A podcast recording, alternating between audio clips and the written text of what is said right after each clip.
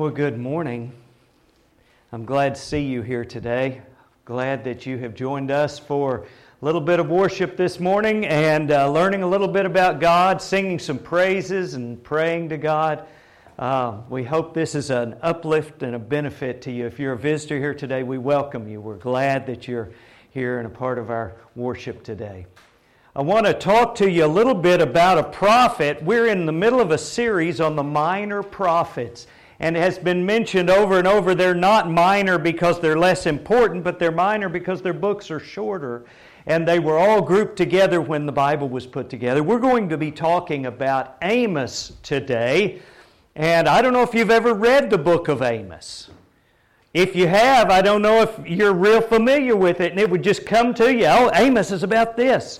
But Amos has some interesting things to say. I want to give you a little background, though, and to do this, I want to go back some 700 years or so before Amos lived, and God is speaking through Moses on Mount Sinai. Remember, Israel has come out of Egyptian bondage. They're gathered at the base of this mountain. Moses has received the Ten Commandments from God. And we find that he comes down and he talks to the people and he delivers these commandments to them. The Bible says Moses took the book of the covenant and read it in the hearing of the people. And they said, All that the Lord has spoken we will do, and we will be obedient.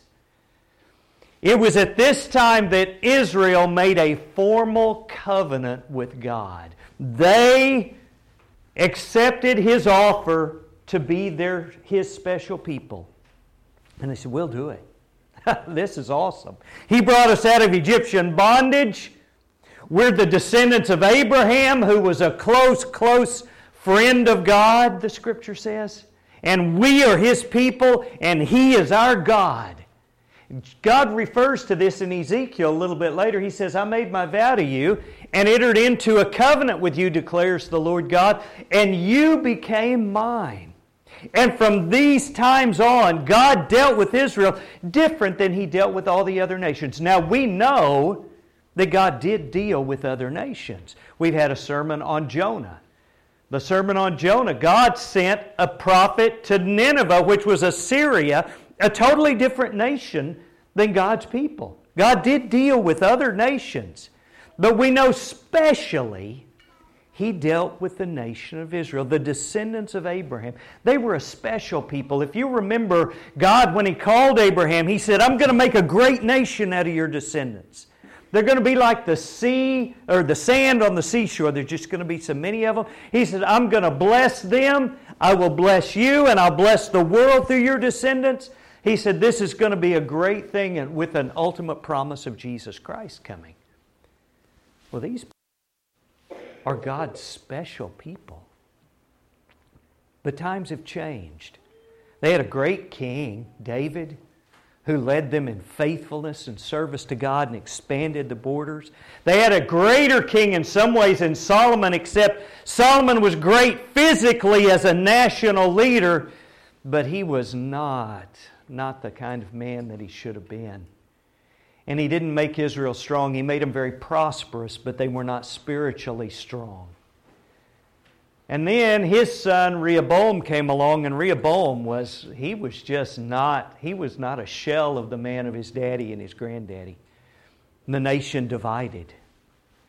The nation, 10 of the tribes in the north followed a guy named Jeroboam and they no longer were the same nation. The southern kingdom was called Judah, the northern kingdom was called Israel. And they were following God off and on and off and on and off and on, but the northern nation most consistently were off rather than on when they were serving God. So God comes to this guy named Amos. Amos was from Tekoa, and if you can see on the map here, there's Tekoa.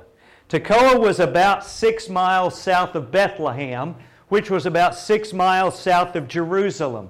So he lived in this area here south of, there's Jerusalem, and he lives south of Jerusalem. Now, the border of the nation of Israel and Judah was right there north of Jerusalem. So he lived in the general area of the border, but he was really from the southern kingdom.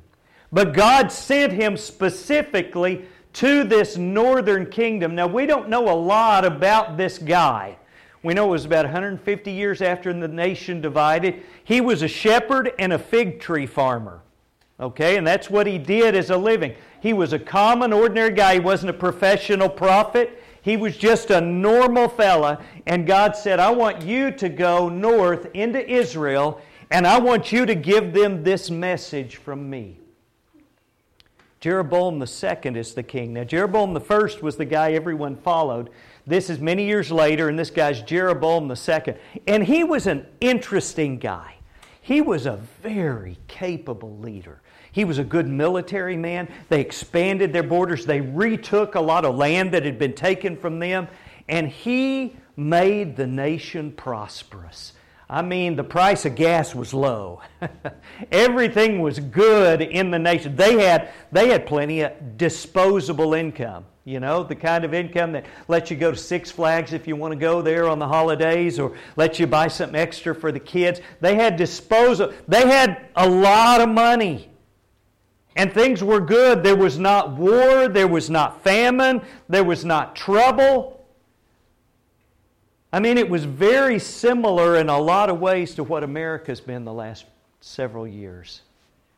Things were good, people were wealthy, there wasn't a lot of trouble. Now, we see some things changing, I think, in America. But back then, they thought everything was great. He was a tremendous leader. Now, they were surrounded by a bunch of pagan nations around here. We're going to talk about those here in just a moment. But the nations that's, that's uh, going to give them trouble, the nation of the Assyrians and the Babylonians down here, they are weak nations. They're inconsequential right now. There's nothing that they're doing that's affecting the world scene. They're just a couple of other nations a long ways off. So God sends him with a message. Now, his message, he starts out interestingly. He says that God is going to punish the wicked and reward the good. And here's what, the way the, the message starts He says, The Lord roars from Zion and utters his voice from Jerusalem. The pastures of the shepherds mourn, and the top of Carmel withers. Now, Carmel was a mountain. So, what he says here is God is in Zion. Now, Zion was Jerusalem. And he says God is roaring from Zion. Have you ever heard a lion roar? I mean, a, a, big animal really roar. Now, we've seen it on TV, right? I had the opportunity one time to be standing near a lion's pen at a zoo when the lion roared. And I want to tell you, it just goes down to the deepest fiber of your being. It's just, it's scary for a lion to roar. And Amos says, You need to listen up. God's in Jerusalem, and he's roaring, and he is not happy. The mountains are going to melt. Even the fields that the shepherds in are going to wither, they're going to mourn. This is not going to be good, what he has to say to Israel. Well, what does he say to Israel? Oddly enough, he says this, and then he immediately starts talking about the other nations instead of talking about Israel. He talks about these neighboring nations that were surrounding him. He starts out by talking about Damascus. Now, this is Samaria, um, not Samaria, Syria. This is Syria, and the nation of Syria, and Damascus is one of their main cities there. And he says this He says, For three sins, basically, and for four, I'm going to punish Damascus. He says, Because they have threshed Gilead with the threshing sledges of iron. Now, we're not going to talk about what all of these things are. It's interesting if you want to take the time to go research and see what they had actually done. But what he says the punishment for them is going to be is this. He says, I'm going to send fire upon the house of Hazael and break the gate bar of Damascus. Now, the gate bar was their main gate, their main entrance. And what he's saying here is, I'm going to destroy Damascus. I'm going to bring them to the ground. I'm going to set their world on fire because of the wickedness that they've done. Then he moves on to the next kingdom. He says these people down in Gaza, that's the Philistines. He says, because they carried into exile a whole people and delivered them up to Edom. So evidently, they were trafficking in kidnapped humans. Specifically, I think the indication is kidnapped people of God, the children of God who'd been kidnapped. They'd kidnap them and sell them, just like was done to Joseph. And he says, because of that, I'm going to send fire on the wall of Gaza and cut off the inhabitants from Ashdod and turn my hand against Ekron. Now, Ashdod, Ekron, and uh, Gaza were all cities there in this area, and he's basically saying, I'm going to set their world on fire. It's going to come down, it's going to be over. Then Phoenicia, he moves to Phoenicia. That's right up here. That's where Tyre is. And you, if you've read the Bible much, you're familiar with Tyre. It plays an important part in the Bible. Because they deliver up a whole people to Edom and did not remember the covenant of brotherhood.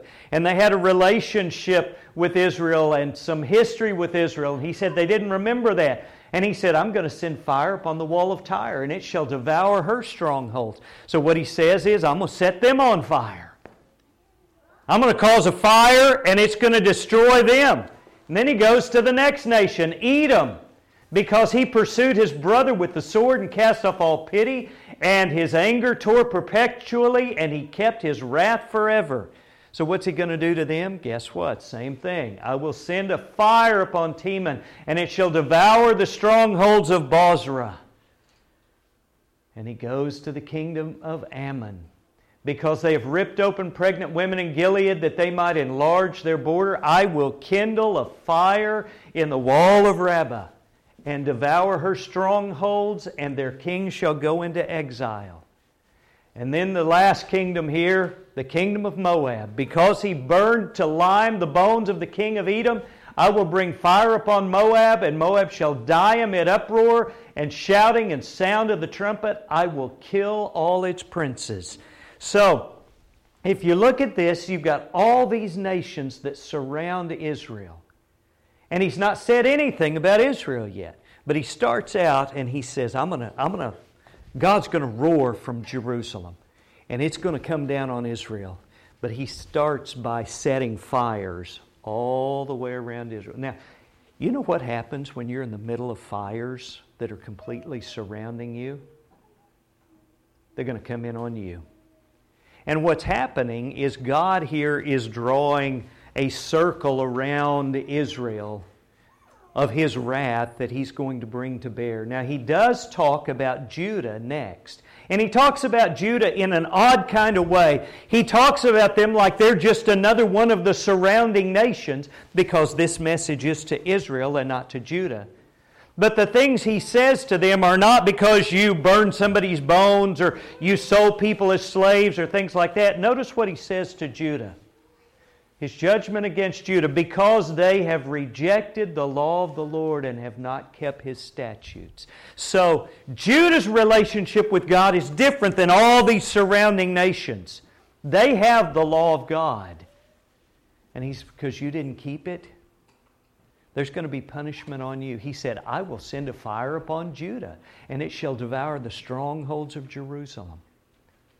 So, as you see the imagery here that Amos is drawing, Amos is setting a picture of this nation of Israel and all these wicked people that surround them, and God is setting everyone on fire around them, and the fires are just moving toward this nation, this nation of Israel and they feel the heat and the wrath of God bearing down upon them. So God then turns his attention and his judgment to Israel. And in Amos chapter 2 is where this begins, and it goes throughout the rest of the book of Amos. And there's nine chapters in Amos. So he spends a chapter and a half talking about all these other nations. And then, now that he has laid his target hairs upon Israel, he comes to destroy them and to explain what's about to happen. He says, For three transgressions of Israel and for four, I will not revoke the punishment. Now, I want you who are parents to think about when your children have messed up. And you know, sometimes a child will do something wrong and you get onto them and they do it again, you get onto them, they do it again, you get onto them, they do it again. And sometimes a parent will go, You know what? You've been doing this all day and I've been getting on to you all day. Yeah, Ryan, you'll say that sometime. All day it's going to happen, and I'm sick of it, and I'm not going to put up with it anymore.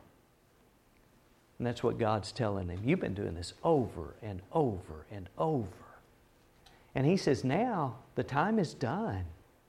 The time is over. The time of you being able to get away with all the things you've been doing, there's going to be punishment. What is his complaint against Israel? He's got some specific complaints against Israel that we want to notice. Number one, Israel abuses their poor. Can you imagine a world that the wealthy abuse the poor? That's going on right here.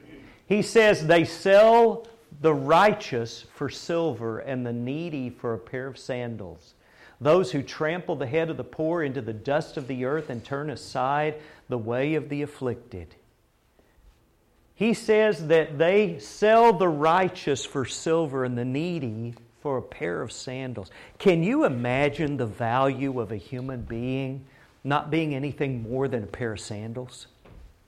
What's it cost you to get a pair of sandals at Walmart? Can you get a pair of sandals for a dollar, two dollars, maybe a no? Okay, five dollars at Walmart, ten dollars. Okay, I'm getting some yeses now. Okay. A hundred dollars? Could you get a good pair of sandals for a hundred dollars? Do you think a human is worth a hundred dollars? Can you imagine selling someone into slavery for a hundred bucks? That's unimaginable to us. You know, Israel was a very wealthy place, and they took great advantage of the poor people. You know, if you've got wealth, that gives you a tremendous advantage in business dealings, but you can still be fair and honest with people who aren't wealthy. You can still be fair and not take advantage of people just because of their status in the world. You know, most of the world doesn't have a middle class the way America has a middle class. Most of the world has haves and have nots, the rich and the poor. And the rich take great advantage of the poor. You know what God said about this? He said, I'm sick of it. You have no compassion. Notice he said, You turn aside the way of the afflicted.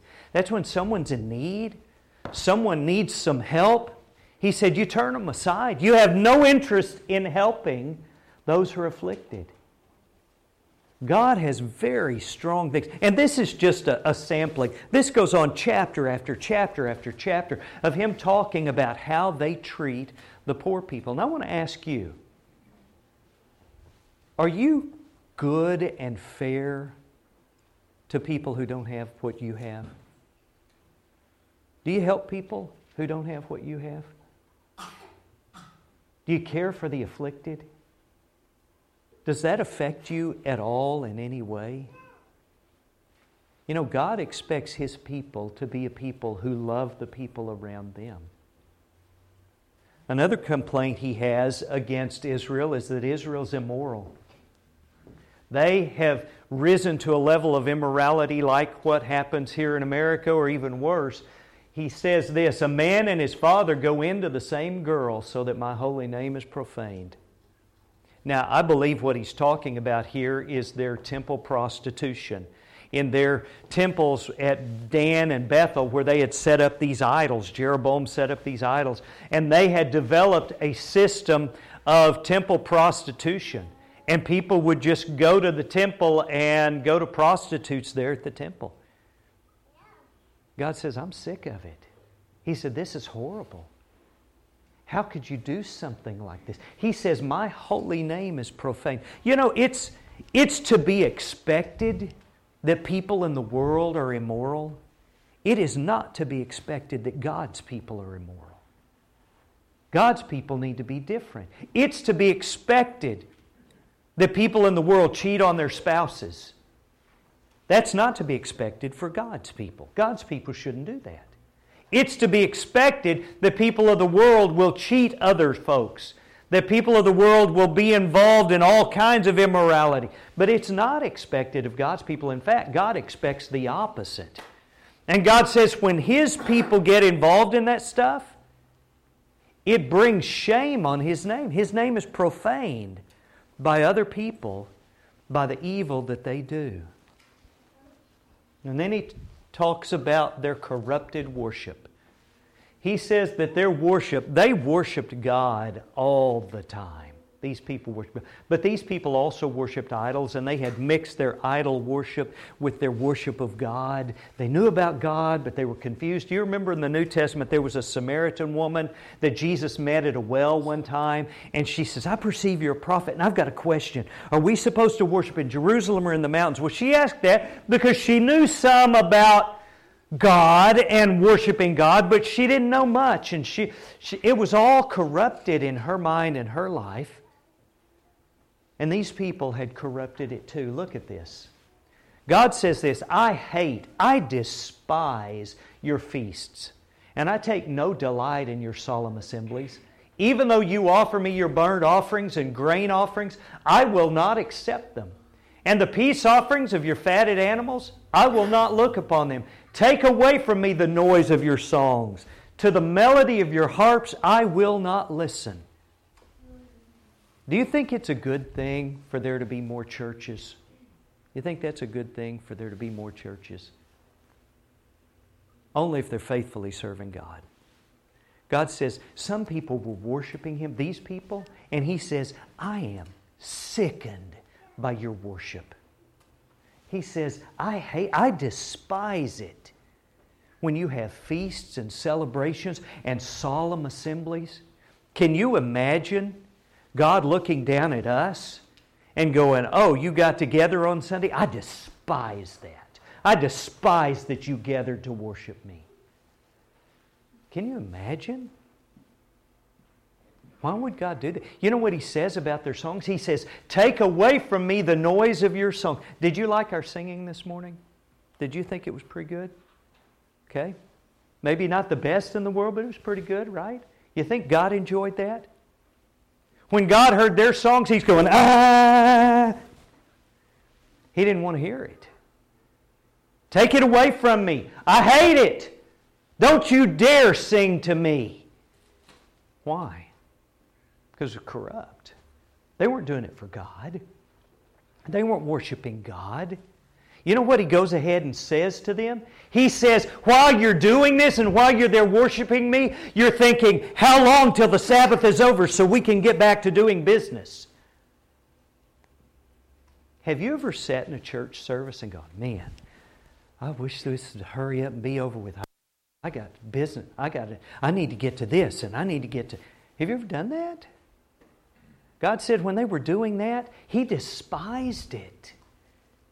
That's not worship. That's not true bringing themselves around God. And he said, You've corrupted it. You've corrupted it so much that I don't want anything to do with it. I don't want to hear it. I don't want to hear about it. I don't want to know anything that has to do with this corrupt worship. Israel was in a bad spot. You know what else he says?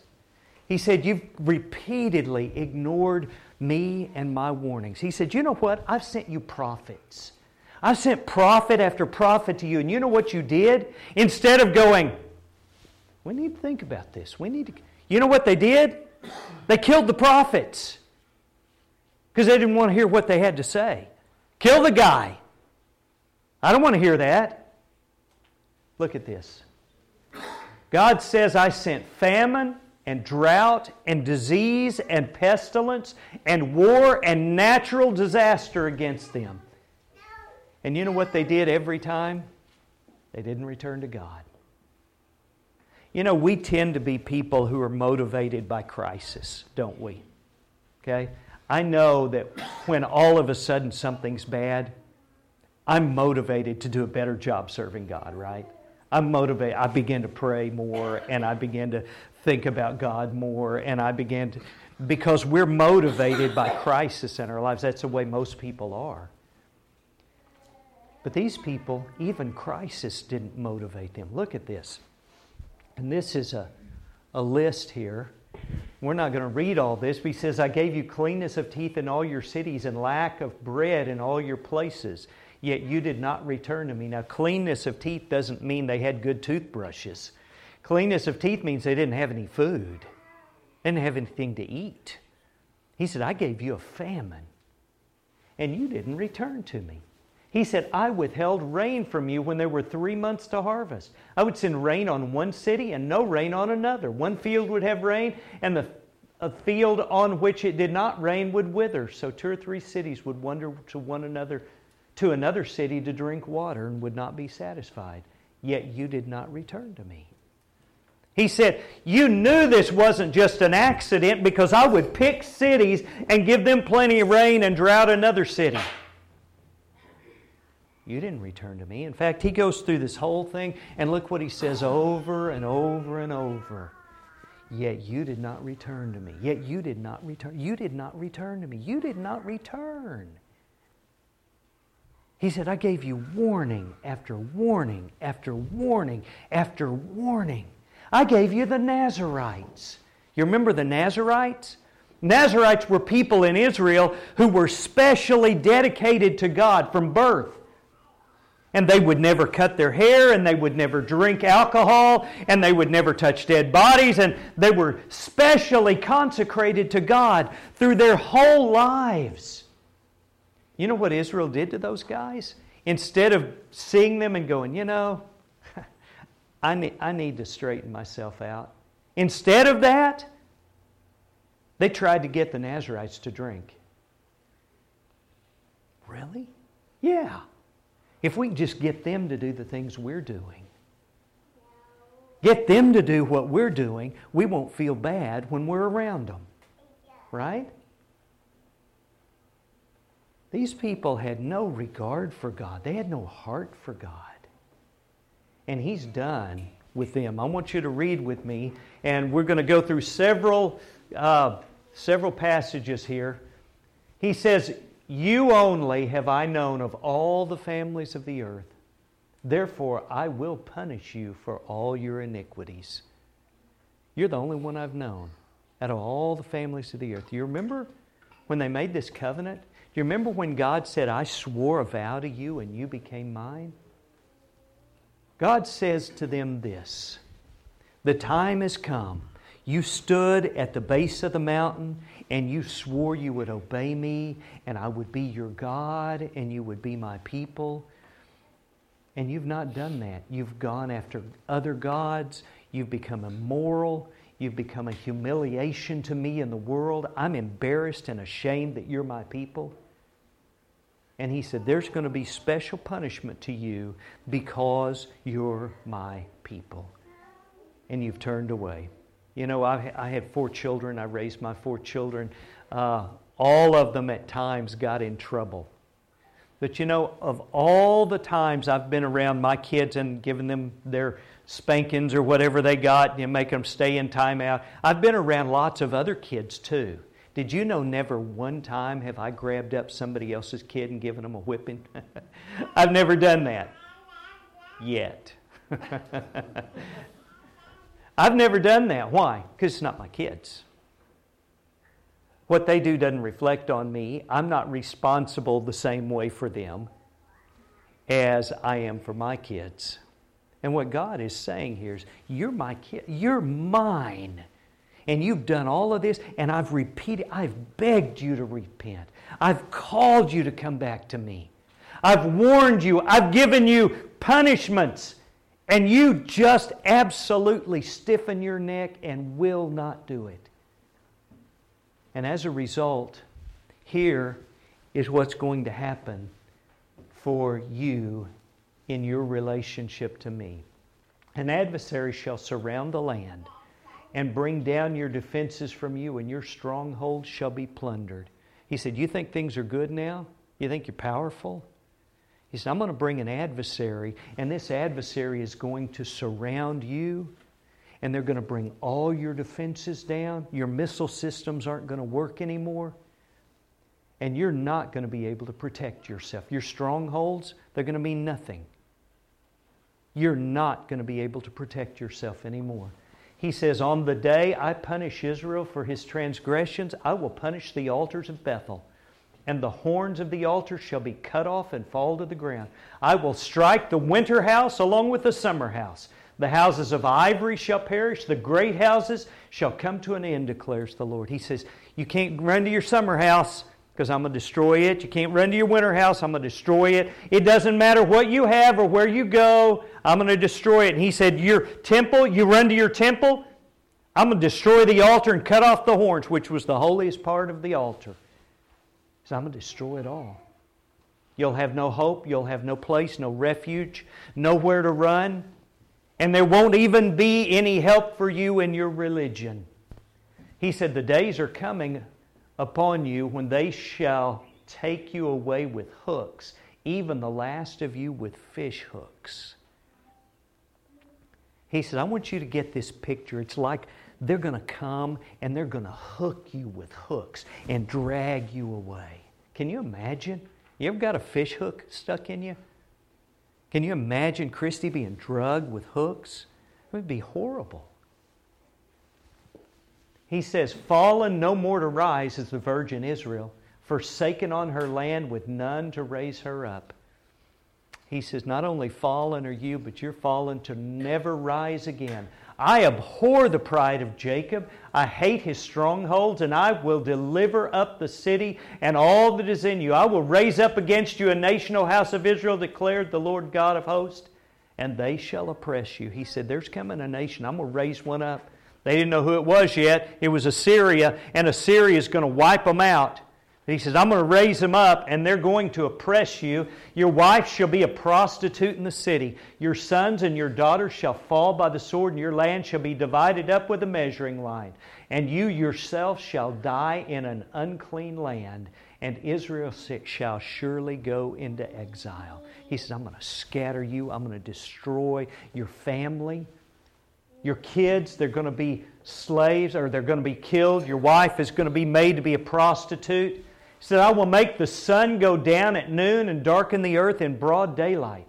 I will turn your feast into mourning and all your songs into lamentation. I will bring sackcloth on every waist and baldness on every head. I will make it like mourning for an only son and the end of it like a bitter day. I mean, God is being, being vicious here, isn't He? I mean, he's saying, I'm not going to cut you any slack for the wickedness that you've done. Behold, the days are coming, declares the Lord God, when I will send a famine on the land. Not a famine of bread. Now, I want you to listen to this one. Not a famine of bread, nor a thirst for water, but of hearing the words of the Lord. They shall wander from sea to sea and from north to east. They shall run to and fro to seek the word of the Lord, but they shall not find it. He said, You're going to have a famine, but it's not just going to be a famine of food. There's not going to be anywhere you can go to hear the word of the Lord. It's just not going to be spoken. People aren't going to teach the word of the Lord in Israel anymore. It's going to be destroyed. Can you imagine? You know, sometimes I get emails from people who are traveling and they say, hey, we're going to be in Chicago next weekend.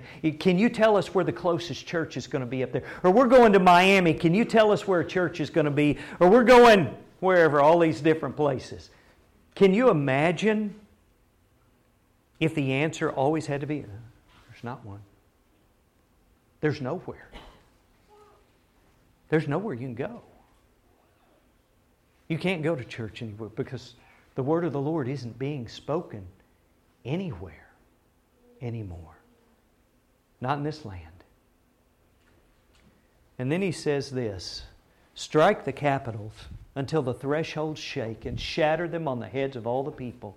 And those who are left of them I will kill with the sword. Not one of them shall flee away, not one of them shall escape. He says, This is going to be a dreadful, dreadful punishment. So, how does this story end? What happens? Well, the way this story specifically ends is this the nation of Assyria, which was up here, You remember Nineveh, the capital of Assyria? They begin to be powerful and they spread their power and they come and they capture all of this area and look right there. Right there's where Israel is. And they go in and they capture Israel. They surround them. Now, they don't capture Judah. They lay siege to Judah, but they fail to capture Judah. Judah's going to exist for a few more years. But Israel, they're done. They go in and they capture them. They are vicious, vicious people. They slaughter millions of people.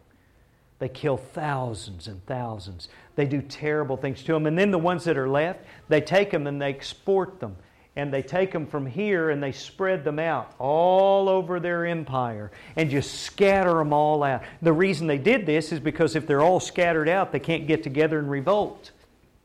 So they scattered them all out. And they brought, brought people from all these other places they captured and put them there around Israel. And they just mixed all the people up. It was a, this melting pot. And there was no purity of religion anymore. All these people from all these other places, they had all their other religions. They didn't know God. They didn't serve God. So what little was left was just mixed up and destroyed, and that was the end of it. 722 BC, Israel is conquered and deported by the Assyrian kings Tiglath-Pileser and Shalmaneser V. And they were destroyed, and they never, to this day, to 2022, and November, whatever today is, they've never existed as a nation again. They're gone. God wiped them out. They never existed again. In the New Testament, these people, when you read about them, they're the Samaritans. And they get that name because of the new capital city they had chosen, which was Samaria, when they became a new independent nation. And in the New Testament, the Samaritans were these people, the ones who were left, the mixed breed, scattered folks. Now, in all of this, you might say, well, this is pretty bad message, isn't it? It's a pretty ugly message. In the middle of all of this, as wicked as Israel was and as done as God was with them, in the middle of all this, there was still mercy. Mercy that would triumph over judgment. I want you to read this. Behold, the eyes of the Lord are upon the sinful kingdom, and I will destroy it from the surface of the ground. This is in chapter 9. Except that I will not utterly destroy the house of Jacob. He said, I'm not going to utterly destroy it. He said, I'm going to burn it to the ground. But there is a remnant. There's always a remnant. There's always a few faithful people. And in the middle of all of this, God calls these people to repentance. He said, Come to me. Come to righteousness. Come to goodness. Come to me and you can live. And the message is this I'm going to wipe this nation out. I'm going to destroy it all. But you personally, you don't have to die with everyone else. You don't.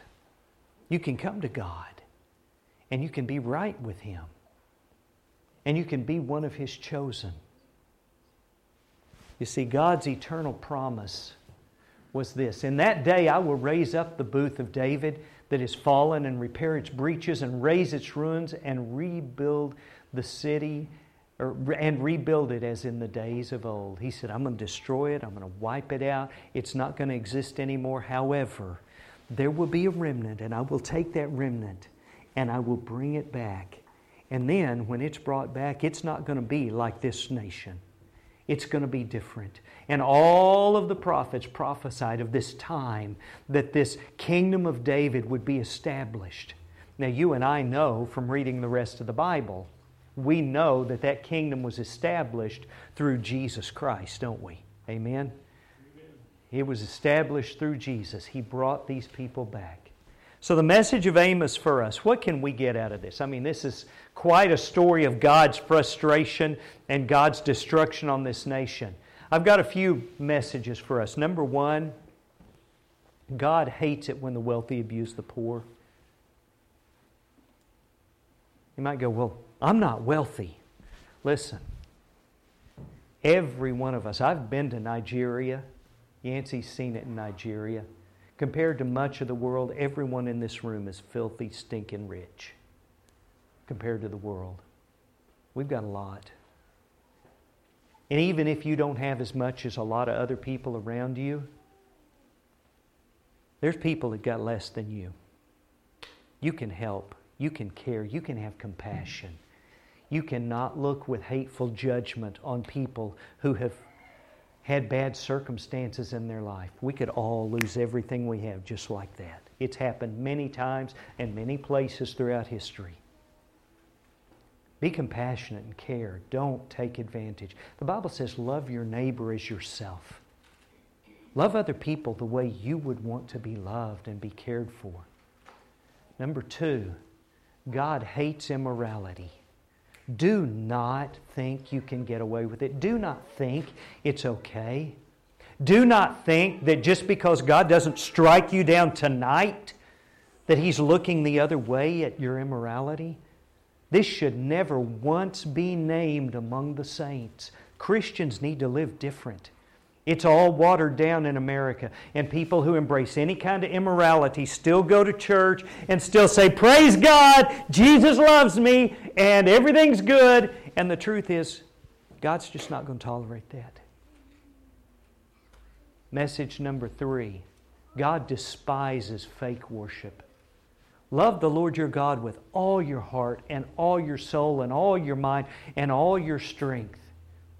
It doesn't cut it with God just to show up at church. God hates it if your worship is fake. If your worship is fake, if it's not genuine from your heart, seeking God and praising and adoring Him and lifting Him up, because He looks at your heart. He doesn't look at the outward trappings. He doesn't look at how good the song sounds. He doesn't look at how long the prayer is. He looks at your heart. Are you here because you love God and you want to worship Him? Or are you here because, well, it's our duty, we always got to go, and, you know, we better do that? Why are you here? Why are you worshiping? God hates, He despises false worship. Make sure your worship is genuine. Number four, when Satan owns you, he will use you against other people.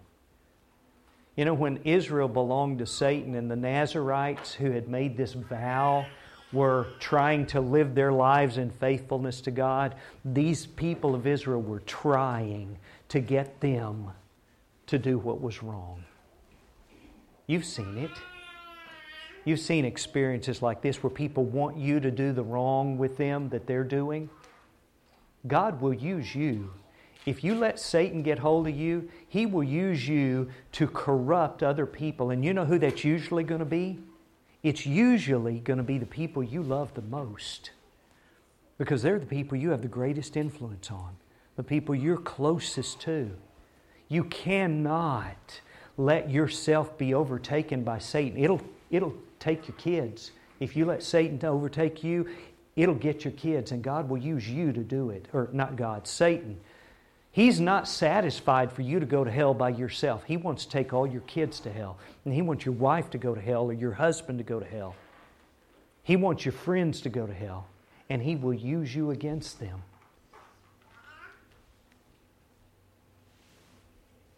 Next, God always preserves a remnant we look around, we bemoan how America's going and what's happening in America and how I can't believe how these schools are nowadays and I can't believe this immorality and I can't believe people vote for that and we talk about how bad it is and, and I'm not saying it's good, but I'm going to tell you something. There's godly people. There's always been godly people. There's always a remnant.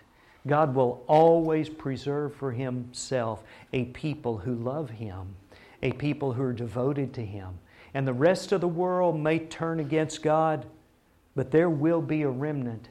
And the last message I have for this is you're never too far gone to be a part of that remnant.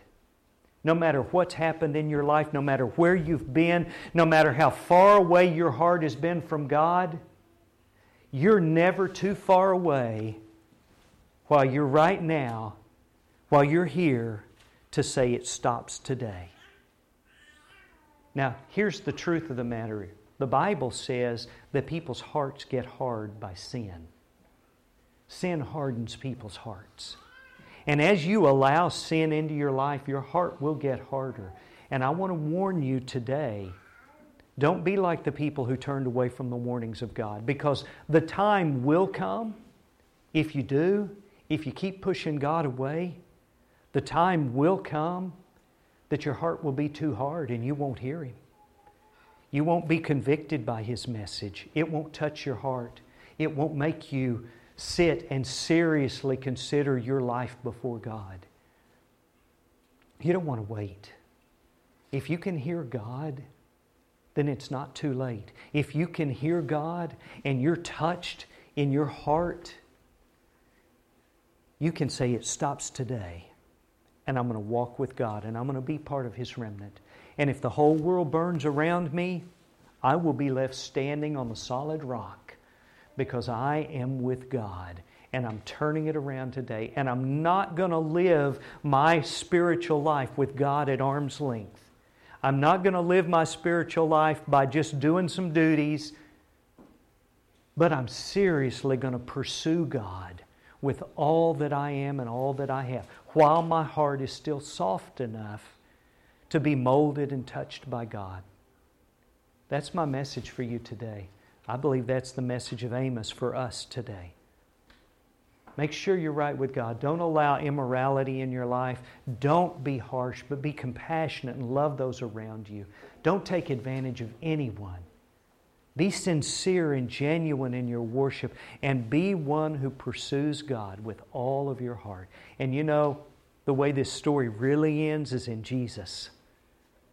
When those who were in the remnant were around when Jesus came and brought salvation to God and His people. I hope you've been encouraged. If there's a spiritual need you have, we encourage you to bring that before the church. If you're watching on Facebook or some other way today, I encourage you to get your life right with God. Talk to someone who can help you be right with God. If you need to make a public commitment or some kind of change in your life, we do sing a song of invitation if you'll come to the front and make that need known while we stand and sing.